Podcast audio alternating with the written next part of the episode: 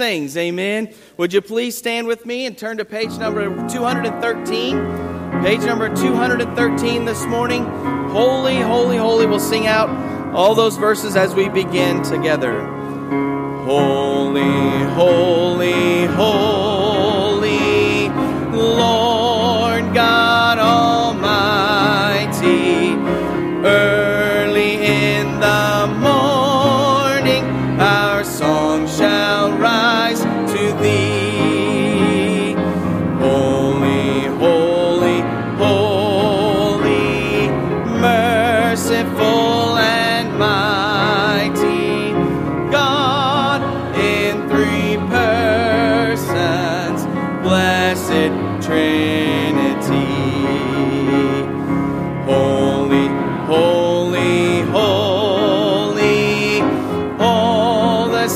saints adore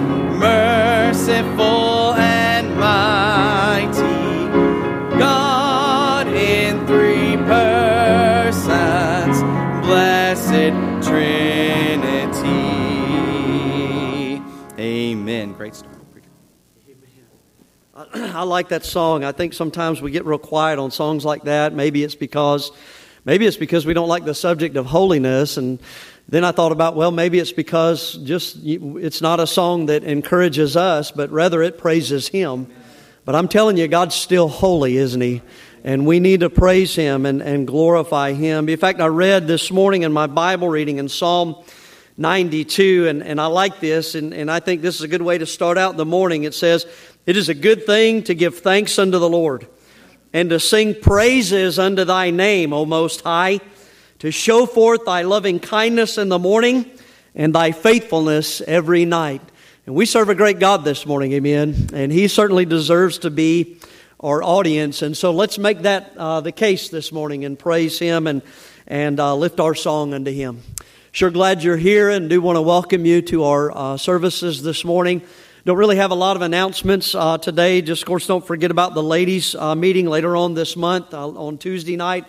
And then, of course, the barrel is back there for the candy for the harvest party at the end of the month. I believe it's October the 28th on a Friday night, but sure looking uh, forward uh, to that.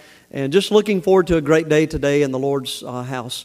Let's go to the Lord in prayer. Brother Jim Wisdom, would you open us in prayer this morning?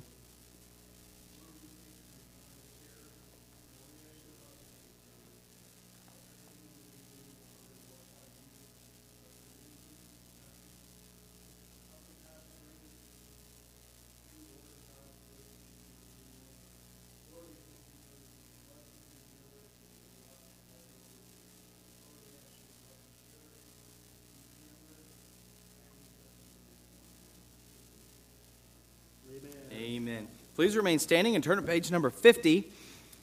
The last verse of that last song says, All thy works shall praise thy name. This song is Praise Him, Praise Him. We have a lot to praise Him for, amen. Let's sing it out together on that first verse. Praise Him, praise Him, Jesus our blessed Redeemer. Sing, over his wonderful love proclaim. Hail him, hail him, highest archangels in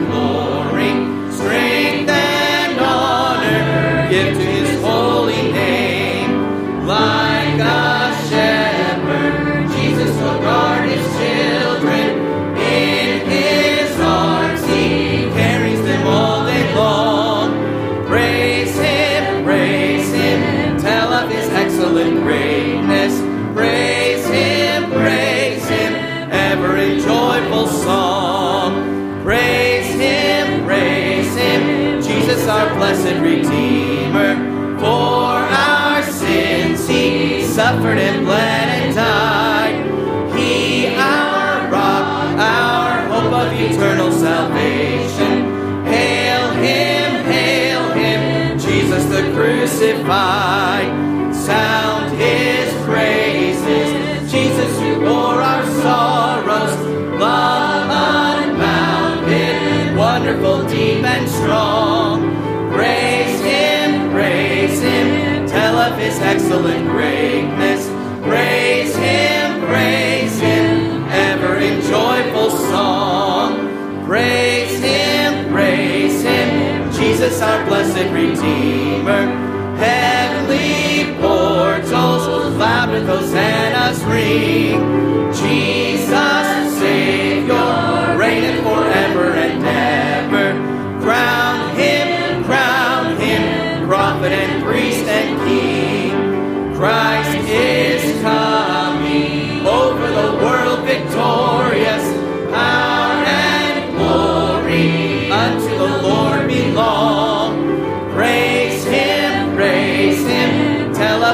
Excellent greatness. Praise him, praise him, ever in joyful song. Amen. Turn to page number 19 now. Page number 19. To God be the glory for all that He's done. We're going to sing verse, uh, all three verses, and then we'll go on to page number 20 as well. Page number 19. Sing it out there on the first. To God be the glory, great things He hath done. So loved He the world that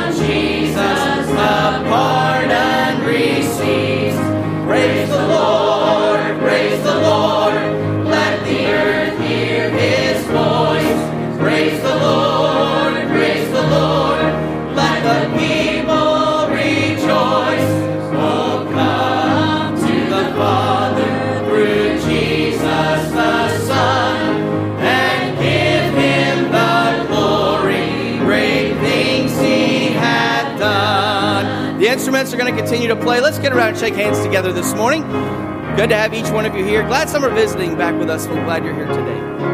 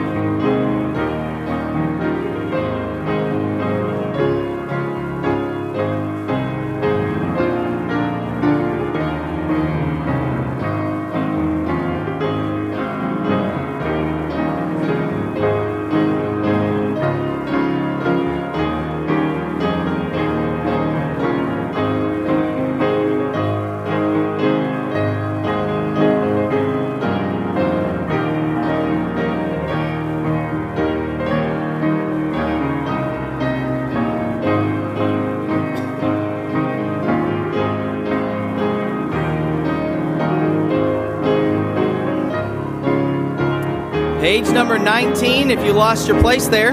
Page number 19, we're going to sing out that last verse. You got to remember this morning that nothing you have, you have in and of yourself. It's all from God.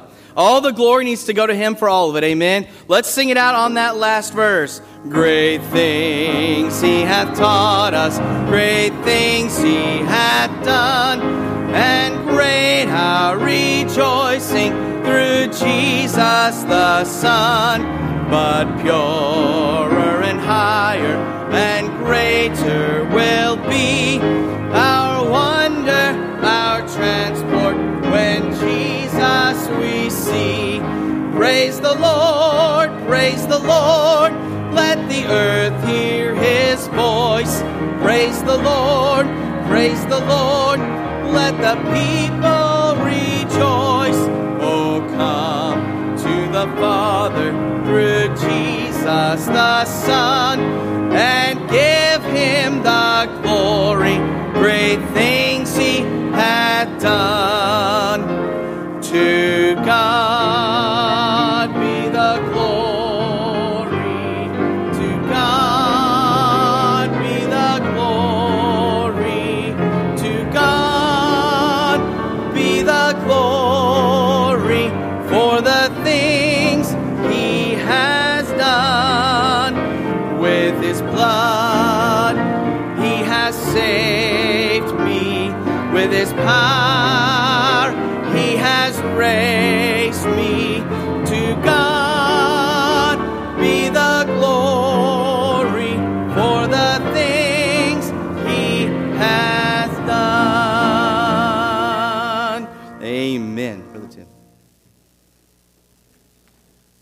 Come up for the offering, I'd like to read to you from John chapter 3 and verse 14. He tells us, And as Moses lifted up the serpent in the wilderness, even so must the Son of Man be lifted up, that whosoever believeth in him should not perish, but have eternal life.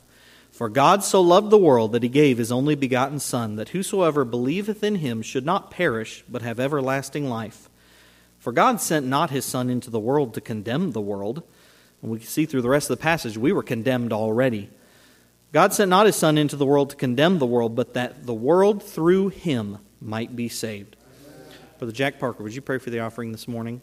Lord, thank you, God, for this day. Lord, thank you for this time we're able to gather together in your house, Lord, to sing praise to your name, Lord, to, to hear the preaching of your word. Lord, just pray that you continue to, to bless and have your hand upon our church and the services this morning.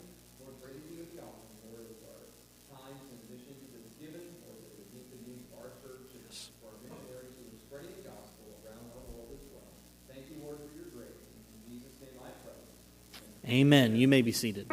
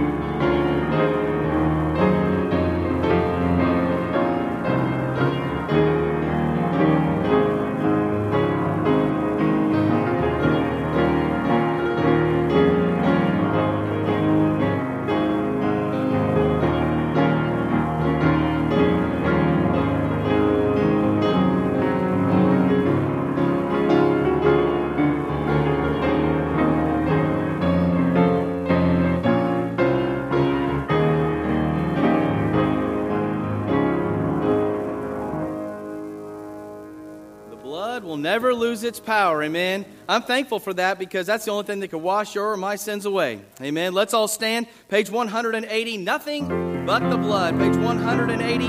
Sing all four verses this morning for our last song together. What can wash away my sin? Nothing but the blood of Jesus. What can wash away my sin? Nothing but the blood of Jesus. What can make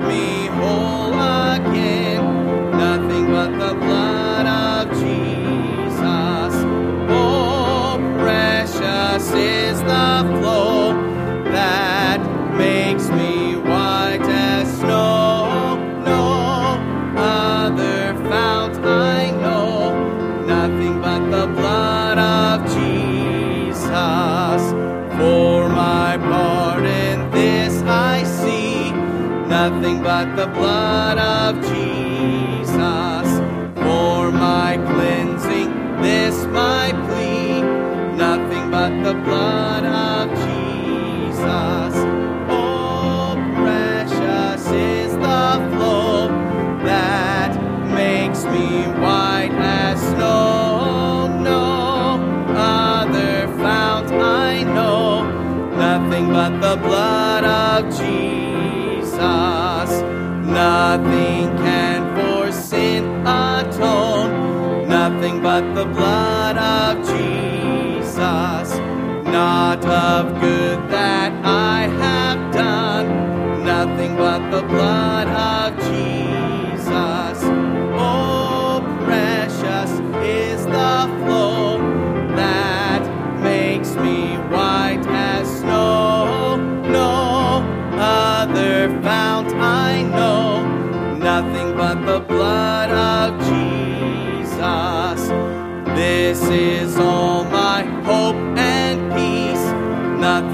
the blood of Jesus.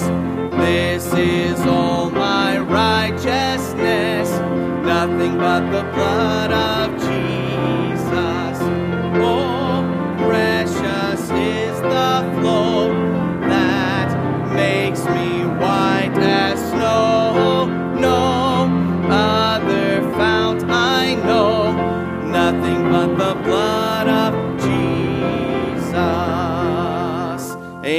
Great singing, and you may be seated this morning.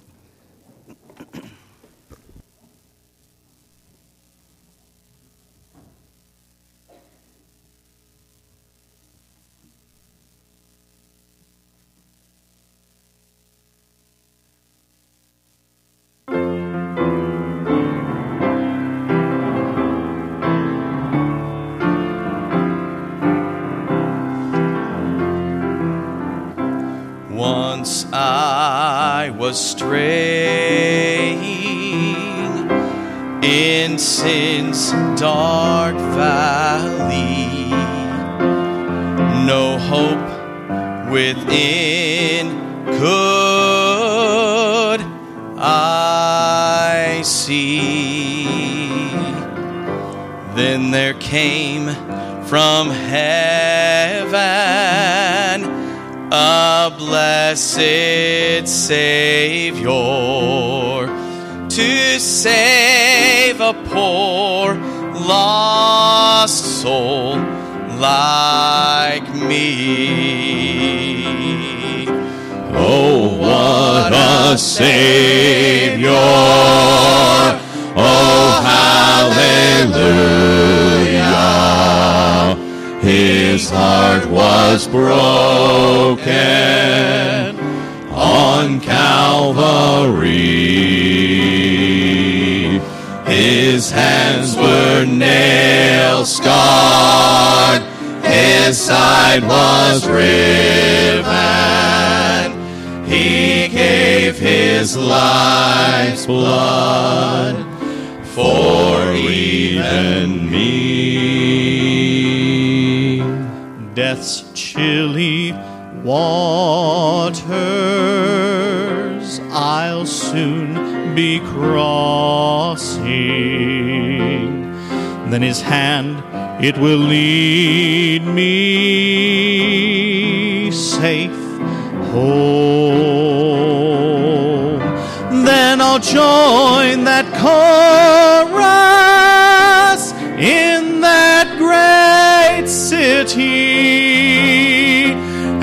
I'll sing up there forever and evermore. Oh, what a Savior! Oh, hallelujah! His heart was broken on Calvary. His hands were nail scarred, his side was riven. He gave his life's blood for even me.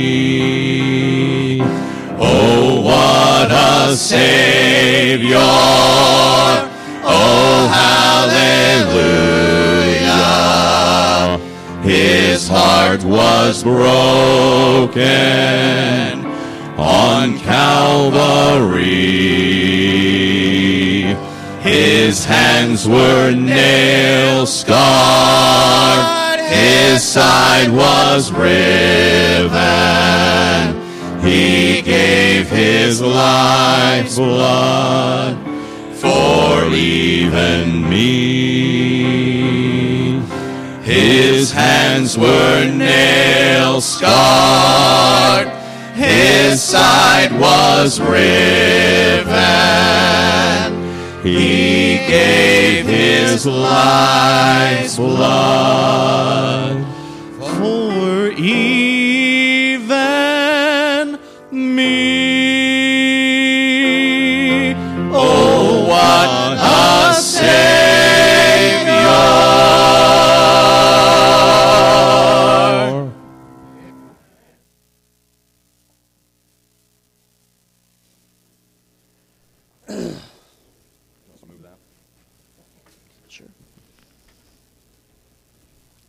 quartet, amen. Good old song. What a blessing. I was back there shouting because I got a wonderful Savior, but Tim also hit that note, amen. And uh, what a blessing. I love that stuff. I, I'm telling you, boy, it's good to be in church, amen. What a blessing. Sure thankful you're here uh, this morning and want to ask you to take your Bibles and let's all stand if you're able to stand and in honor of God's Word this morning and turn with me to the book of Romans and, and chapter number four this morning, the book of Romans and, and chapter number four. and um, I'm going to start reading in verse number 19, kind of jumping in the middle uh, here of, of something, and, and uh, I'll explain that here in, in just a moment. But notice in verse number 19, okay? And the Bible says this, and, and being not weak in faith, speaking of Abraham, he considered not his own body now dead when he was about an hundred years old, neither yet the deadness of Sarah's womb. He staggered not at the promise of God through unbelief, but was strong in faith, giving glory to God. And being fully persuaded that what he had promised, he was able also to perform. And therefore, Okay? And therefore it was imputed to him for righteousness. Now notice this in verse 23. Now, now it was not written for his sake alone. If you're Abraham, it's pretty good news though. But it wasn't just written for his sake alone that, that it was imputed to him, but for us also that are in the New Testament. Okay, here's why. If we believe on him, or, all right, but well, notice, let me go back to verse 23.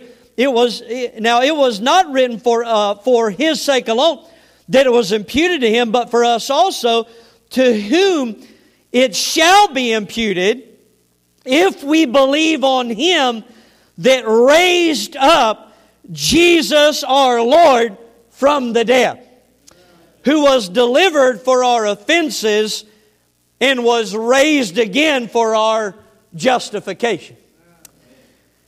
Now, if you were here last week, and even if you wasn't here, I just do want to call your attention to the fact that we've already looked at the first part of, of chapter number four. I, I, I said this and several times that the book of Romans was actually used in our law schools uh, back in the day because it is a great proof text that man is saved by faith. And really, Paul has made his case, if you will. We know this, that all have sinned and come short of the glory of God. There is none righteous, no, not one. And so, therefore, man must receive the righteousness of Jesus Christ. But Paul is making the case to say this that the only way man receives this righteousness is by faith. All right? It is not through works, whether that be the works of the law or even, or even the works of New Testament Christianity today. Baptism or, or church membership or, or observing the Lord's Supper. Those are all good things that the child of God should do, but I don't do them to obtain salvation. I do them because I've already obtained salvation by faith in Jesus Christ. Right? So you understand that's what Paul's dealing with. And what he's saying is this, and to Paul's point, that even Abraham, the father of the Jews, it says this, that he believed God and it was counted unto him for righteousness. In other words, Abraham was saved by faith. I want you to catch this, and I wrote this down in my notes so I'd be clear. It has been and it always will be faith is what God requires of man. Always has been and always will be. Even in the law in the Old Testament, they were looking to the Savior, just like we're to look back at the Savior by faith. So now we reach what I would say is the closing arguments. And I would call this the substance of faith. And I believe this here's the idea. If man is saved by faith, and that's the way God demanded it to be, then we better be sure we get faith right. And what better example to go to than Father Abraham once again? And that's how Paul finishes it out this morning. I titled the message, The Substance of Faith. Father, would you bless the preaching, Lord? Speak to us. Convict us of your word. Help us this morning. Encourage us, Lord, from the life of Abraham. And dear God, use me as your vessel. In Jesus' name, amen. Won't you be seated this morning? I pardon the interruption, but this fan is blowing my Bible all over the place. Amen. It's good to have it blowing on me, but not on my notes, right? I uh, was thinking about a message I had preached a few weeks ago, I guess, and I was talking to you about, uh, I was telling you about my trip to the optometrist to get my eyes checked, and you know, it's, it's, not the, it's not my eyes that's going bad, it's the font that's getting smaller, right? And uh, I, you know, it's I'm in, you get in your later 40s and things begin to change, metabolism and hearing and eyesight and all of that stuff. And I've heard that it gets better though. It gets better from the older crowd, right? Uh, but I'll, I'll, never forget. I'll never forget being in that room, in that little room with the, the doctor, and and uh, reading that chart with each eye, and and uh, she had me cover my right eye, and I began to see uh, things clearly out of the left eye and was reading that chart. And then I covered my left eye and I started reading with my right eye, and I couldn't read the same line uh, on the chart. And I, we, that's when I, you know, it was made clear to me that I had a slight stigmatism in my right uh, eye. And so what she did was to figure out what the prescription was that I needed uh, in my glasses. Is she stuck this big device in front of my face and and she clicks the lenses there and changes all the magnification so that, you know, until it gets really clear. And I'll never forget, she flipped this one thing, and all of a sudden, my right eye, man, I could see everything. And I was like, that's it right there. And I was like, glory, hallelujah. What, what, I'm, what I'm trying to say to you this morning is this is that I believe that the Apostle Paul is, he's switching the lens, so to speak, on the subject of faith. In other words, he's, He's allowing us to see it more clearly. And, and as already mentioned, listen, if man, if man is a sinner, all right, and man is, all right, and the only way for man to be saved from his sin, to be rescued uh, from the judgment of God, and to receive the righteousness of Jesus Christ, if the only way to do that is by faith, then what I'm saying to you is this is that he's saying that we had better be clear on what faith is and and look at it according to the Bible and what the Bible has to say. Listen, listen, life is not a video game. There's no do overs or, or a reset button or, or any of those things. And what I'm saying to you is this is that if we don't get it right the first time, then we're going to find ourselves in a whole lot of trouble.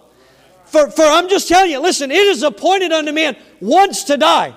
And after this, the judgment and I'm just saying to you, the only way to escape the judgment of God is not through our own righteousnesses, which are as filthy rags, but it's to have the righteousness of Jesus Christ by faith. And so we had better make sure that we get it right.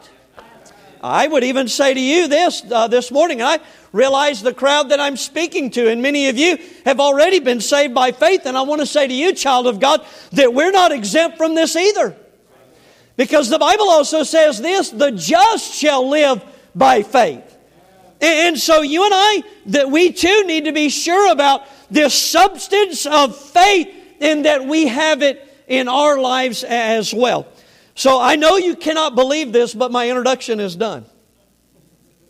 So, shocker. I think this is like one of the first times where I've ever had this, and I just felt like this was a moment where we should step back and honor the message here.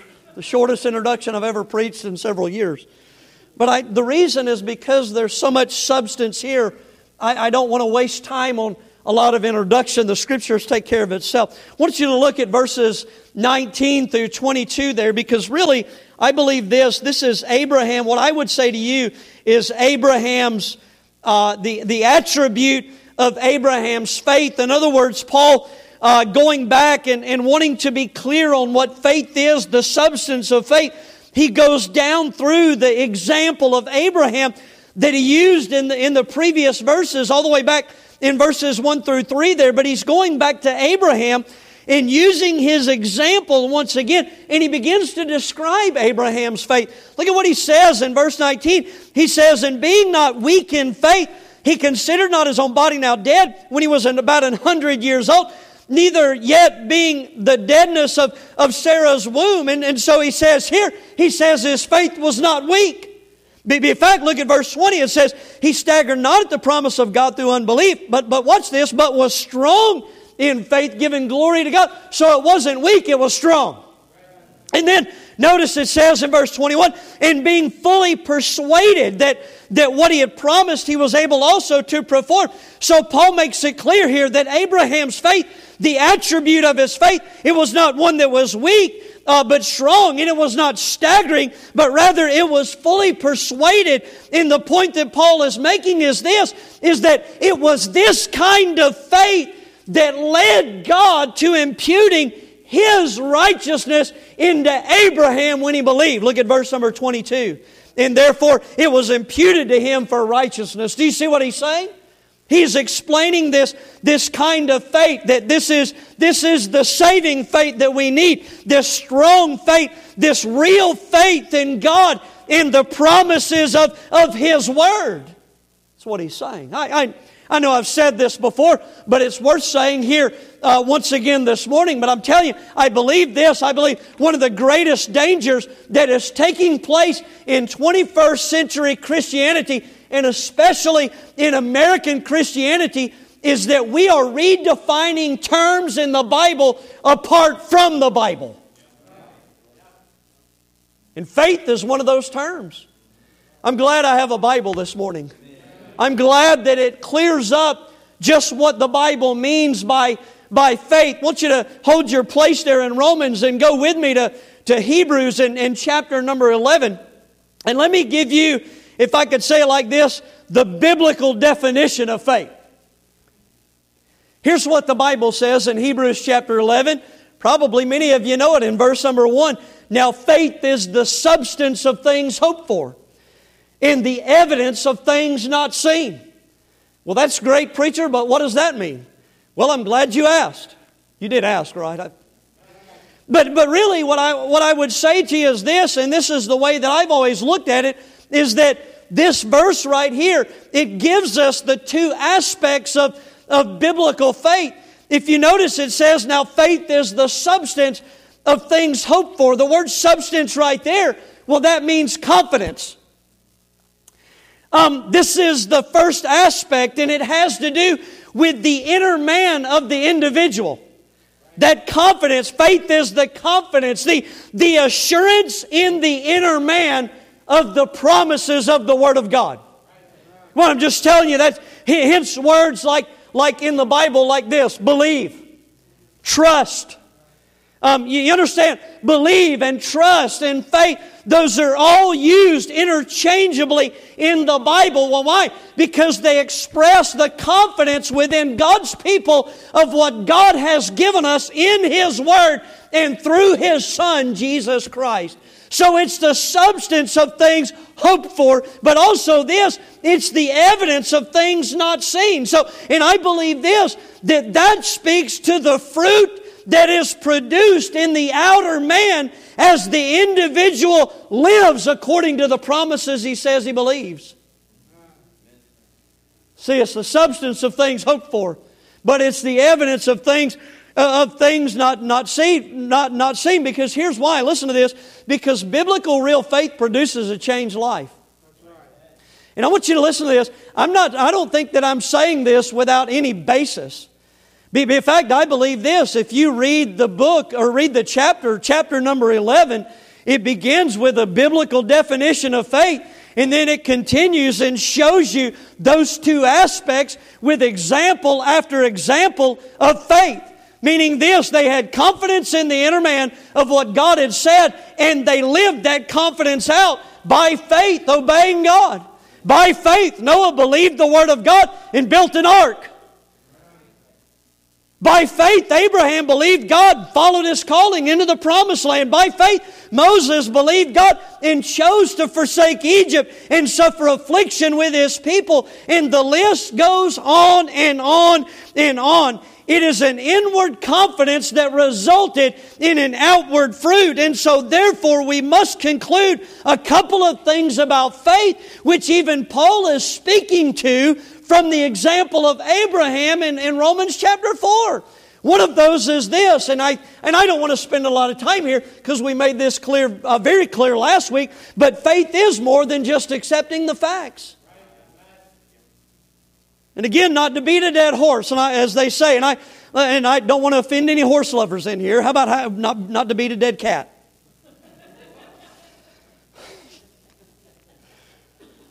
But I do think that needs to be pointed out. And Paul is basically exposing the same fallacy that I believe James sought to expose in James chapter 2 when he was dealing with real, with real faith that produced actual fruit. If you're still there in Hebrews, go back to James chapter 2, just really quickly with me. Actually, go forward into James chapter 2. And, and let me just show you uh, some quick things here, just, just really quick. But James chapter 2, and I know that we looked at this last week. I'm not going to spend a lot of time on this. We're going to move on. But I want you to see it from the scriptures because here's what James concluded in James chapter 2 and verses 17 through 19. He says, Even so, faith, if it hath not works, is dead, being alone. He says, Yea, a man may say, Thou hast faith, and I have my and I have works. Show me thy faith without thy works. You can't do it. You can't do it. Well, why? Because it, there's to be the evidence of things not seen. But, but he's, James says this I will show thee my faith by my works. And then he clarifies and he says this Thou believest that there is one God, thou doest well. The devils also believe and tremble. And what he's talking about right there is accepting the facts. The devils believe there is one God. You're doing good to do that. But what James is saying is this, is that that's not biblical faith. That's accepting the facts. But when you put your trust and your faith in God, in the promises of God through His Son, that's real faith that will begin to produce a changed life. A fruit that you begin to show, an evidence of things not seen. I'm going to tell you something. We live in a day, boy, big time, where people say they have faith, but they don't have fruit that backs it up. And I'm just saying to you, one of the big reasons why is because we've misdefined the terms here apart from the scriptures. And that's why you hear people say, oh, well, you know, preacher, I just believe in God. Well, that's great that you believe that there is a God. But I'm telling you, listen, I believe that there are airplanes, but it's a different thing when I purchase a ticket and step on the plane and trust it to fly me somewhere. Just like it's a different thing when I go beyond believing in the existence of God and I humble myself and call upon Jesus Christ as my Savior to forgive me of sins and to give me eternal life in heaven. See, now I've just went from the realm of facts and into biblical faith. But here's the other thing to point out, and I think this is interesting too. And you can go back to Romans chapter 4 now, and I appreciate you turning there. But the other thing that I want to say is this there is only one faith. And let me, let me explain to you what I mean by that. See, people, people often categorize their, their faith in, in, you know, in, in multiple categories. And really, we oftentimes do this to, to justify our circumstances or, or situate, well, you know, preacher, I got, I got saving faith, but I just don't have enough faith to live for God. Well, well let, me, let me help you with this. That's not what you find with Abraham. Sure, no, no, no, no. Please catch this. Yes, faith can be weak at times and strong in others. When I, I love, I love the dad that took his son to Jesus and said, Lord, I believe, but help thou my unbelief. Well, I tell you, I could relate to him at times in my life, couldn't you? And I'm thankful for that. But my friend, I'm going to tell you something. There's not one faith that saves and then another faith that you need to live for God. The same faith that Abraham had in Genesis 15, verse 6, when he believed God and it was counted unto him for righteousness, that's the same faith he had throughout the rest of his life. It was the same faith he had when God gave him Isaac, but it was also the same faith that he had when, when Sarah went home to be with the Lord. It was all throughout his life. It carried him all throughout. Why? Because it was real biblical faith. And what Paul is, is saying in our text is this is that we too must have this same biblical faith when, when it comes to salvation and in a life unto God. That's what Abraham had. Please, please catch this. It was not a lip service, it was a genuine decision within the heart to take God at His word, and it changed Abraham's life so that he lived for God throughout the rest of his days. That's the kind of faith that saves a man.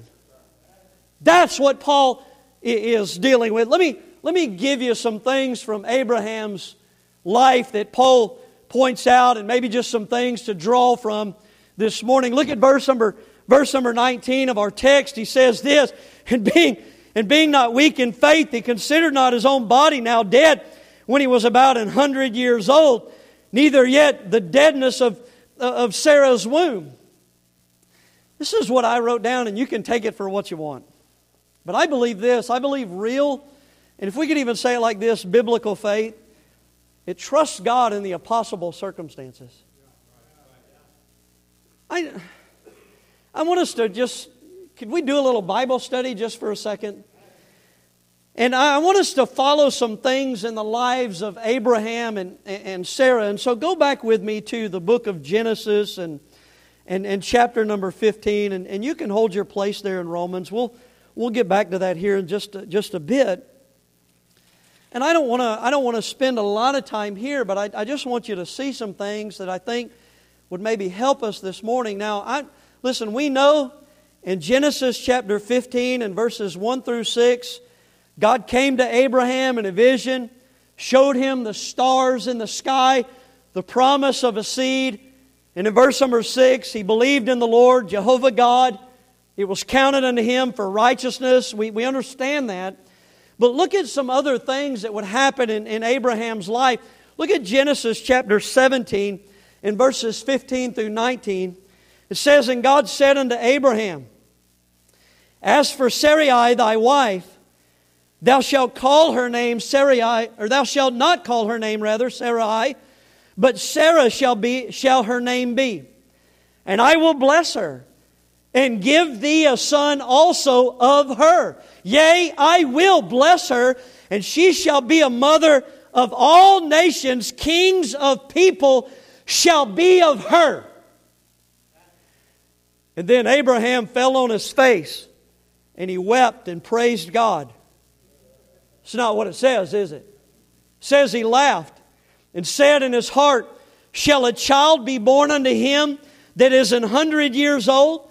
And shall Sarah, that is 90 years old bear? And Abraham said unto God, Oh, that Ishmael might live before thee. And God said, Sarah thy wife shall bear thee a son indeed.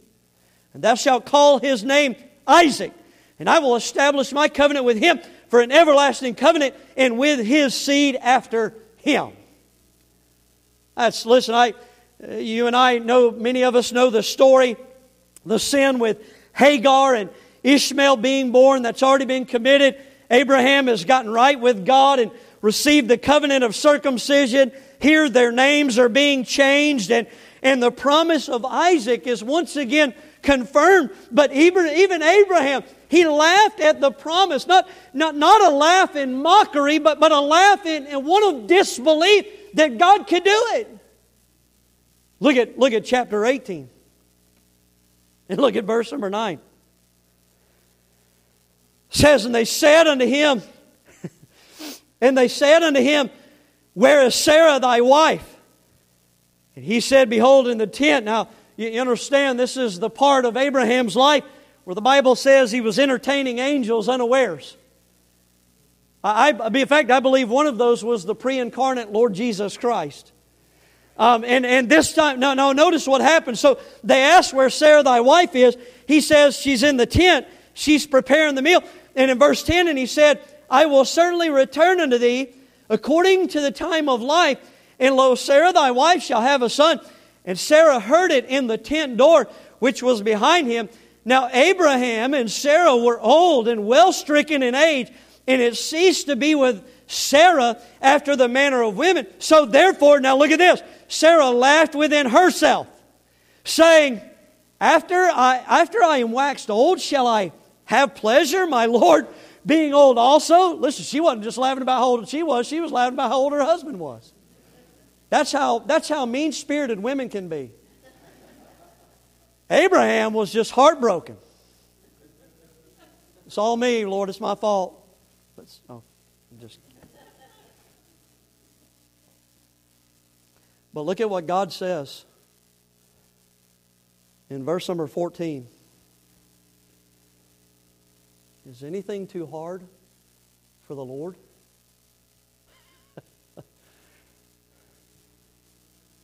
How encouraging is this? What, what, do, you, what do you mean, preacher? Well, let, let me help you with this. B- b- biblical faith doesn't mean we won't struggle from time to time or even experience unbelief. Abraham and Sarah both laughed at God in their disbelief that God would give them a child in their old age, but yet Paul calls it strong faith in Romans chapter 4. Well, why? Because strong faith doesn't quit or give up, it, it staggers not. That's what staggering means. It doesn't quit or give up. It may struggle, but it keeps going, looking to see God to do the impossible.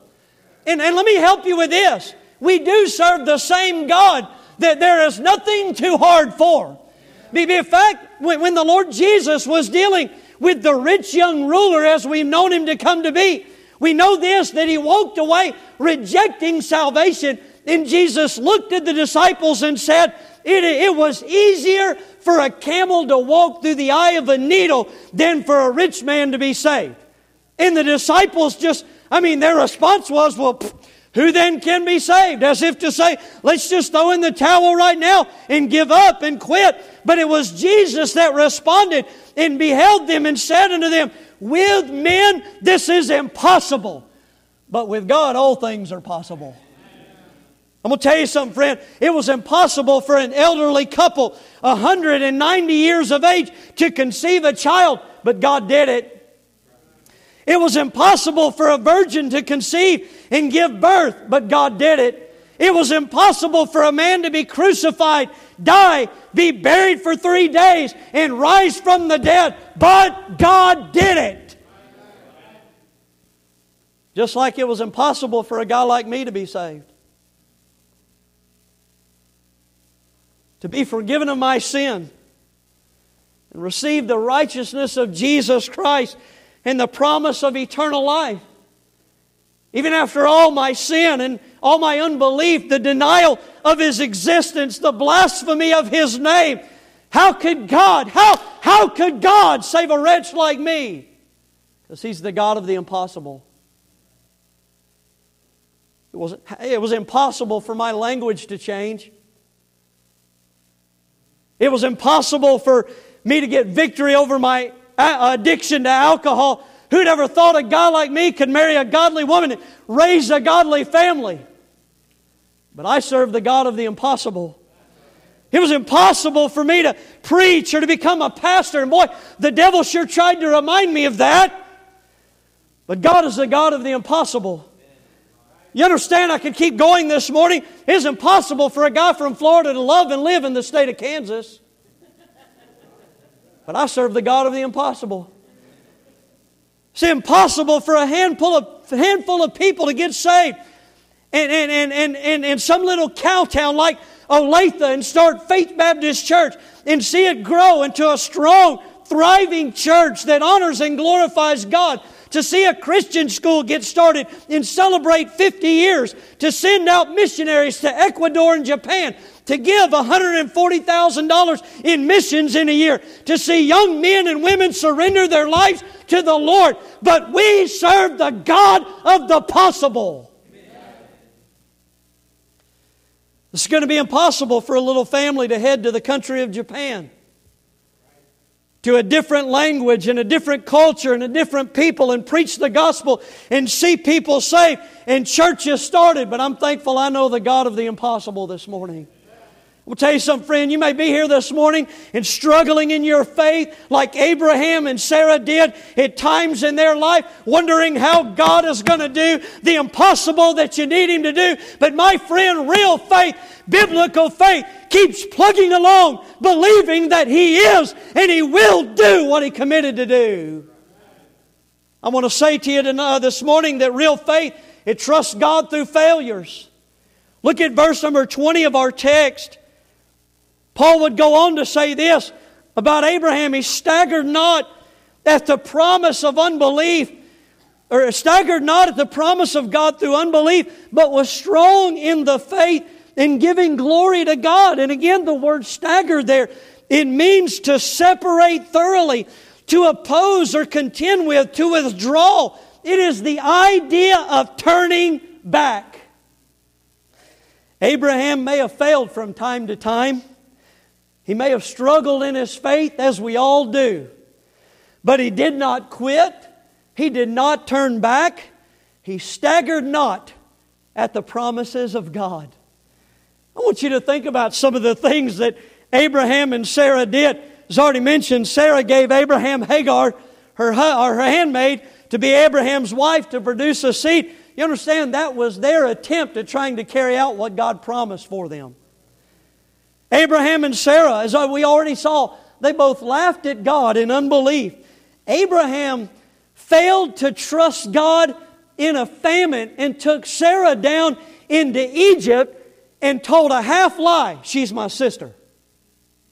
A lie is a lie. And by the way, he done it twice.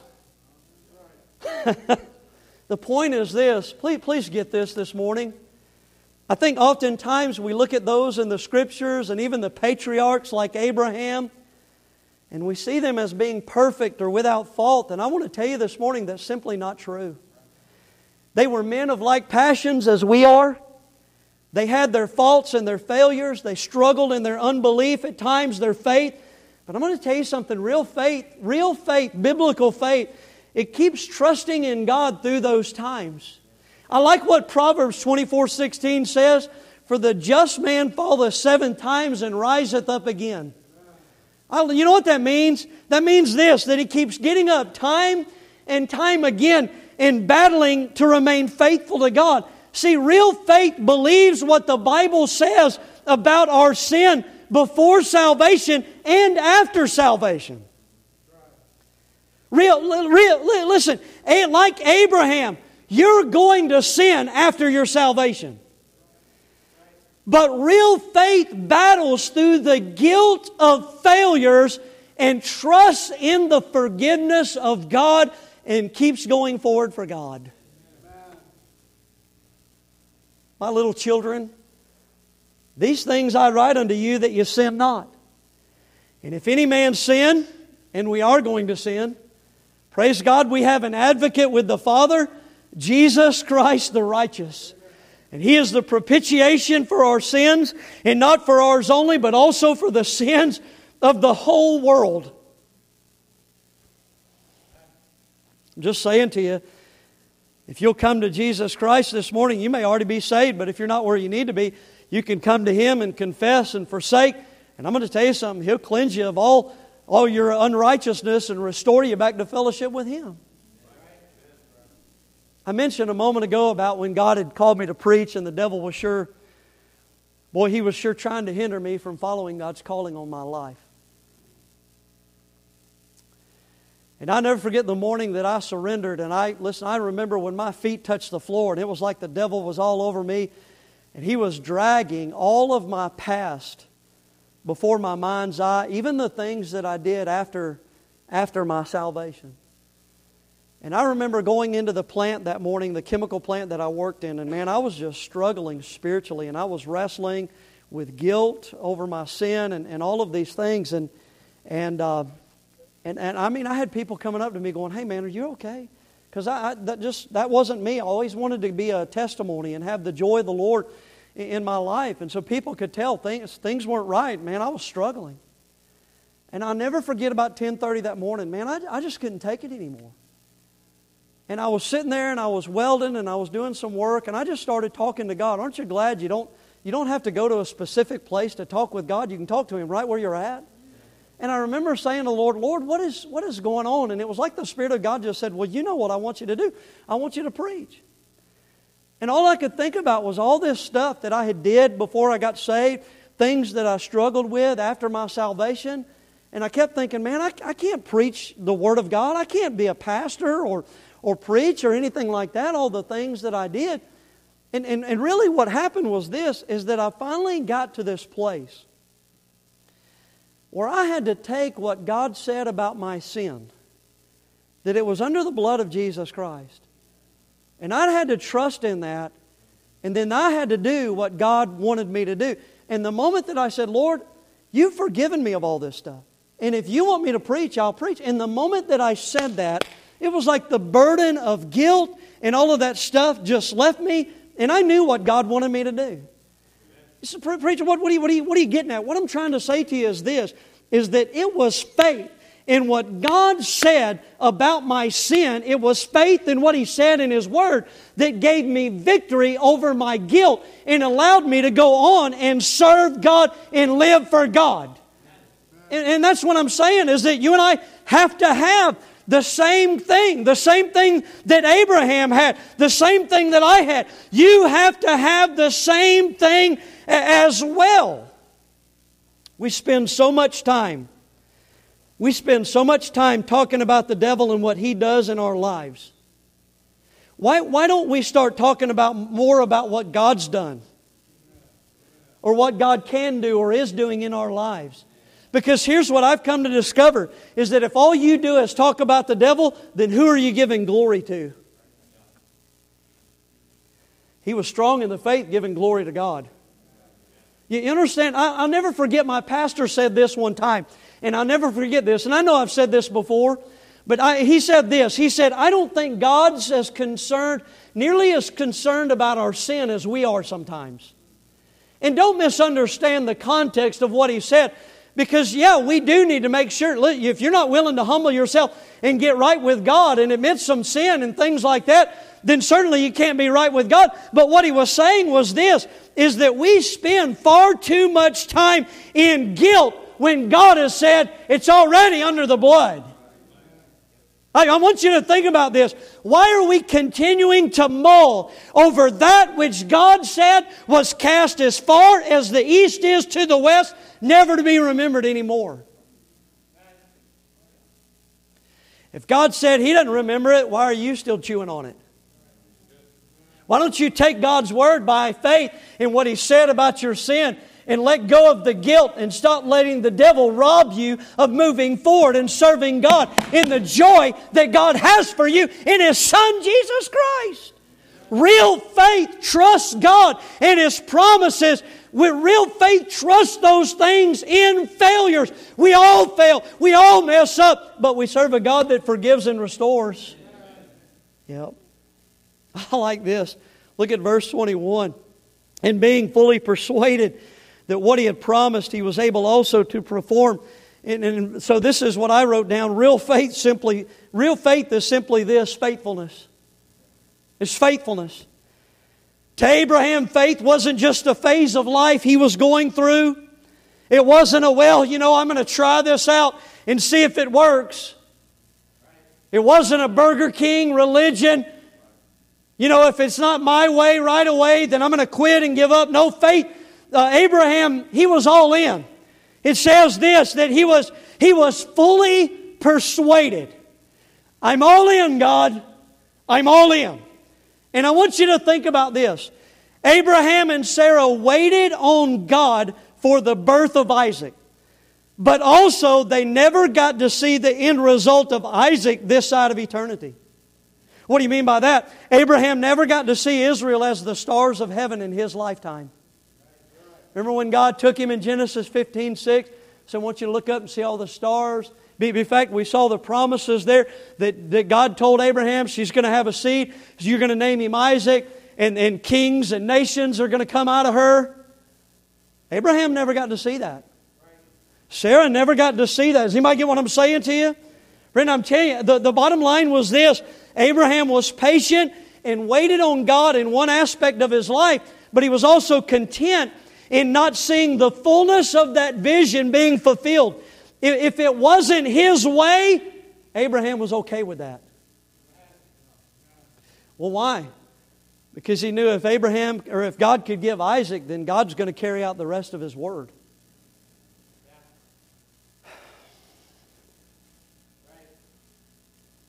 We have Americanized the gospel. And I'm going to tell you something. We have drunk the poison of the prosperity gospel.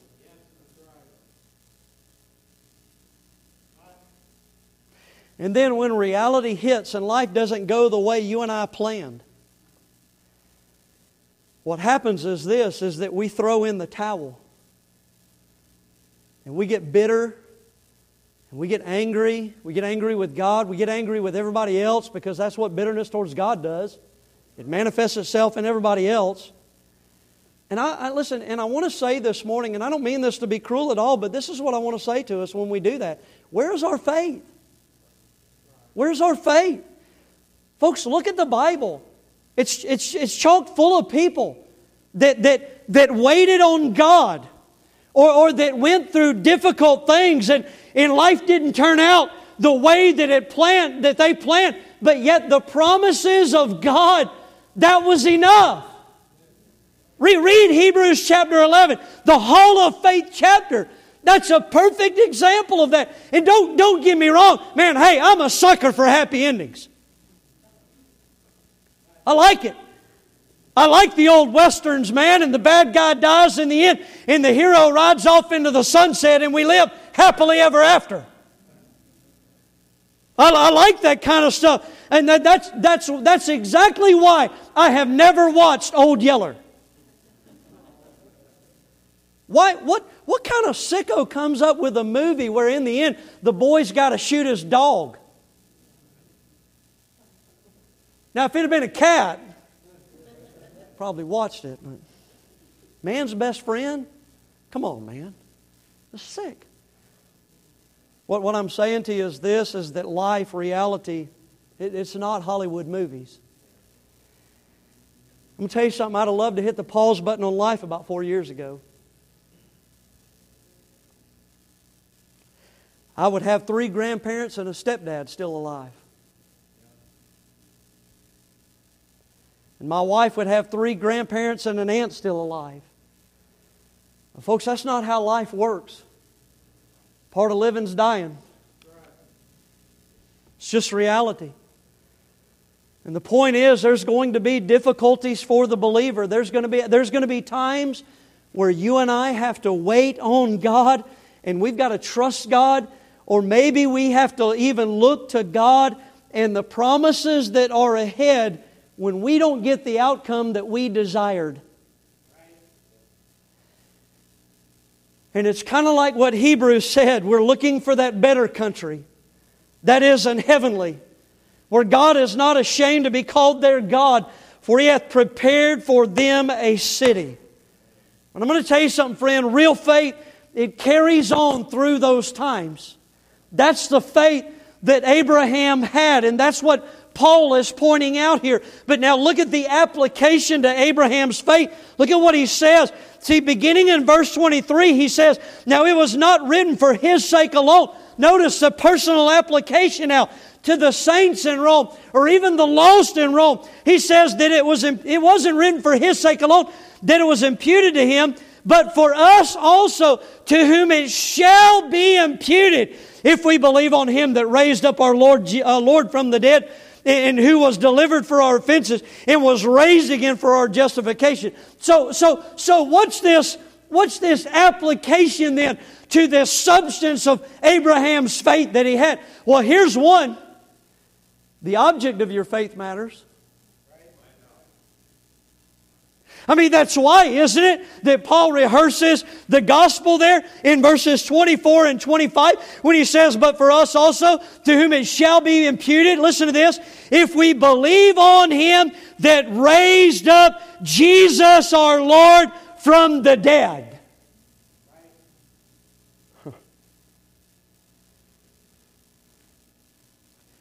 Truth of the matter is, you can have, you can have great faith in the wrong object. And it be what the Bible calls vain or empty. I've seen people that have their faith in their baptism. But look at what it says right there unless you believe on Him that has raised up Jesus from the dead. Doesn't say anything about getting baptized unto Him that was raised up from the dead. Is everybody catching that? Doesn't say anything about a church membership. Doesn't say anything about a church confirmation or, or uh, you know, observing a communion or making a confession to a knothead in a knothole somewhere. Doesn't say anything about those things. It says believed, faith. Faith in who? The one that raised him from the dead, believed on the gospel of Jesus Christ. You might get what I'm saying? Truth of the matter is, you can have all your ducks in a row and be sitting in a church like this, but still not have your faith in the right object. I've seen people have their faith in the, in the prayer that they said. I'll never forget, we had a, when I was pastoring in Cassville, we had a dear uh, family in the church, and the man was a deacon in our church, and just faithful couple. And his mom and dad, before I had ever gotten there, his dad had passed away from cancer.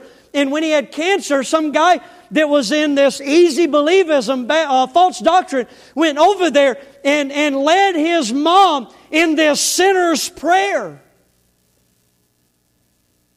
And what was interesting is, is that she never wanted to come to church. She never wanted to, you, you, know, serve God and, and live for God. She had said this little prayer, and so I'm fine.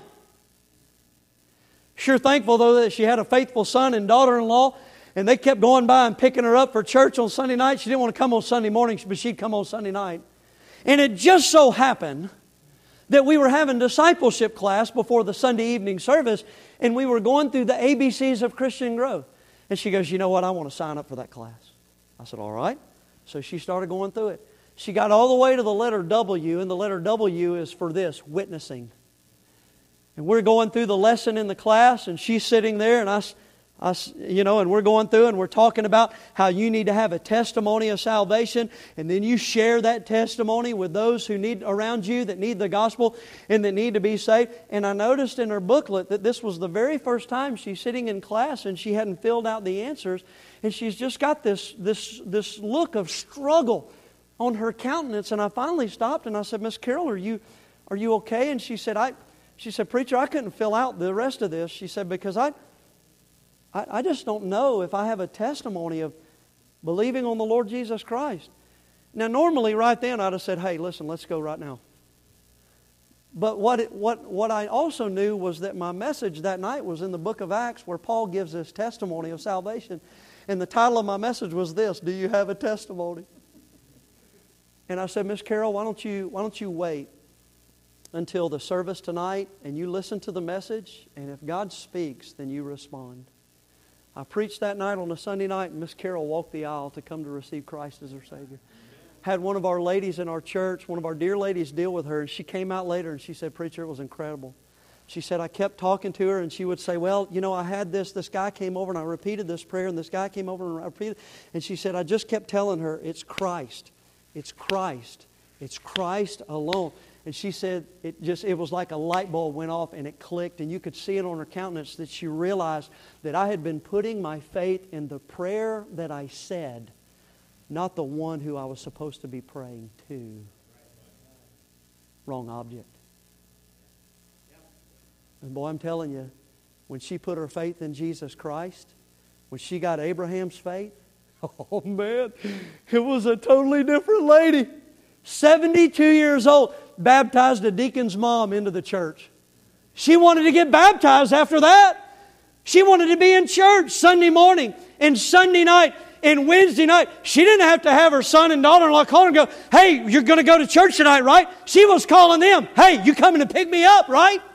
I'll never forget, she was living on a fixed income and I was over visiting with her and she said, Preacher, I want to give to Faith Promise Missions.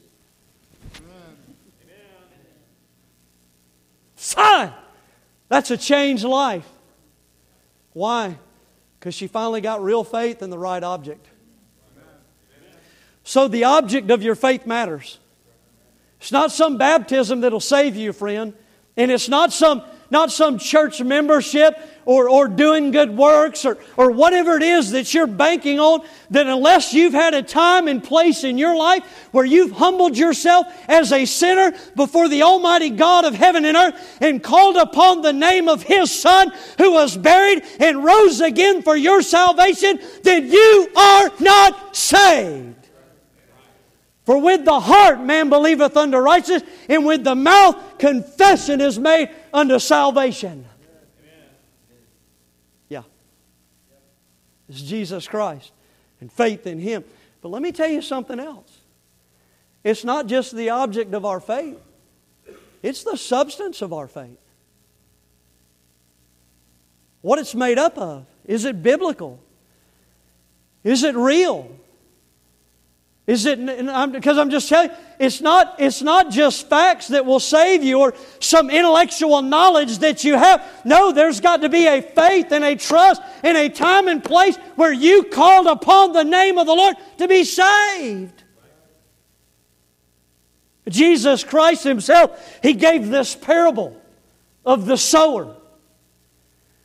And so this sower goes and he casts all this seed out and he begins to tell the different types of ground where the seed landed. And one of those grounds was, he said, it was a stony ground. So, what the idea was this is that it had some soil on the surface, but directly underneath that surface, it was a hard rock. And so, what happened was the seed fell upon the soil and it, be, and it began to spring up, even gave the appearance of of, of, of, of taking root and it was going to bear some fruit. But then the sun came out and it immediately burned it up. And here's why because there was no root in there, it couldn't get past the rock. What, what he was talking about when he was talking about that stony ground was this he was talking about the heart. He said sometimes the heart of an individual can be stony. Can be hard. And in fact, what will happen is this is that sometimes they'll they'll receive the seed, so to speak, and it looks like listen, they'll give this appearance of they've received it. Might even follow him in baptism. But then something tragic happens in their life and they quit on God and they turn away from the things of God. And the reason is because, please catch this, because there's no root. Their heart was hard. They never really got broken of their sin and put their faith and trust in God.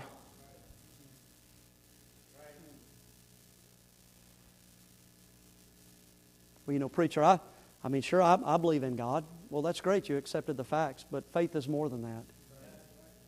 Well, you know, preacher, I had somebody come by and they said, if you'll just repeat this after me, you'll be fine. So I did that. So I'm okay this morning. No, you put your faith in the wrong object. Well, you know, preacher, it just all makes sense to me and sounds good. All, all right. Well, no, that's great that you understand it, but have you put your faith in it? See? Everybody, is, everybody, is everybody getting this? What, what, I, what I'm saying to you is this, is that until you open up your heart and realize you're a sinner, He's the Savior, and you call upon Him, you're lost and you need to be saved. But can I tell you something else? Sometimes the child of God's heart is just as hard. I forget one time I was listening to my friend, Brother Dean Herring, preach. I love this story because I can relate to it so much. He was talking about his daughter back in the 80s, the greatest generation. She wanted a Cabbage Patch doll. And I don't know if you remember the Cabbage Patch dolls or not. They were really expensive. And he said this. He said, so she came to me. She said, I want a Cabbage Patch doll. And he goes, I just brushed her off on God. Said, why don't you go and ask God for it? He said, man, we would have family devotions and gather around, and every night, you know, we'd give the kids a turn to pray. Said he'd get to his daughter, and she'd start, she'd start praying, oh, God. You know, that quaking of the voice, that seriousness, oh, God, I, give me, I know you can do it, God, give me a Cabbage Patch doll. And he said, man, he said, it was, he said, we're, you know, she, she's praying, and, and he goes, I remember opening my eyes, I'm looking over at my wife and going, son, she's going to call fire down from heaven on this place. And it, just the, the seriousness there. And he goes, Man, he, he said, it was adorable at first. He said, but this went on like every family devotion, and it just went on. And he goes, Man, I, I, I wanted to pull her off to the side and go, Listen, don't, don't you understand that God's got bigger things going on? There are, there are wars. The world is in chaos. People need, need to be saved. And he goes, But I, I didn't want to I didn't want to be cruel and I didn't want to hurt her. And so we just we just kept letting her letting her pray. And he said, it wasn't like about six or months or a few months later, and we were getting ready. And I think it was Thanksgiving or, or something like that. And he said, We're going over to uh, his sister's house. He said, We're going over to my sister's. And, and he goes, I walked in the door, and my sister met me at the front door. And she goes, Hey, I got to talk to you. And he goes, I got nervous because I'm Independent Baptist and she's Southern Baptist, and I didn't know what was going to go, go, go down, you know. And she goes, Listen, she goes, I, I wanted to give something to Dixie, your daughter. She said a few weeks ago we were in a store and they had these one of these you know uh, raffle things and we put our name in the hat. Well, they called us last week and said, "Come on down and get your prize. You won a prize." She said we got all excited. We got the pickup truck. We thought it was a big screen TV, and we got down there and it was a Cabbage Patch doll. and we want to see if we could give it to your daughter, give it to Dixie. And he said, "Sure, go ahead." And they gave her the doll, and you could hear screaming, Woo! Daddy! Look what God gave me! Held up this doll, and it was the ugliest thing you ever seen. His name was Marvin. Amen. That's why I like Marvin at VBS. Amen. Ugly cabbage patch doll. I've been there where they made the cabbage patch doll. I'll never forget what he said after this. He said, he said she came in the room screaming, look at what God gave me. He said, said he sent her out, and he closed the door. And he got on his knees and he said, God, forgive me for thinking that you're too big to handle something that small. Instead of realizing that because you are so big, you can handle everything. Folks, I'm just telling you, sometimes I think this that us as God's people, our faith can be as shallow as the stony hearted lost. And maybe it is we need to go back to Abraham and just trust God to do the impossible. Maybe to bank on Him and let go of some of that guilt this morning and knowing that it's already under the blood and we just need to get it right and forsake it and confess it. Or maybe it is you're going through a battle in a difficult time, but to know that God is still able. And even if He doesn't, there's still a whole eternity to look forward to in Him. And just keep going on. That's the substance of faith. Now, how's your faith? How's yours? Let's all stand.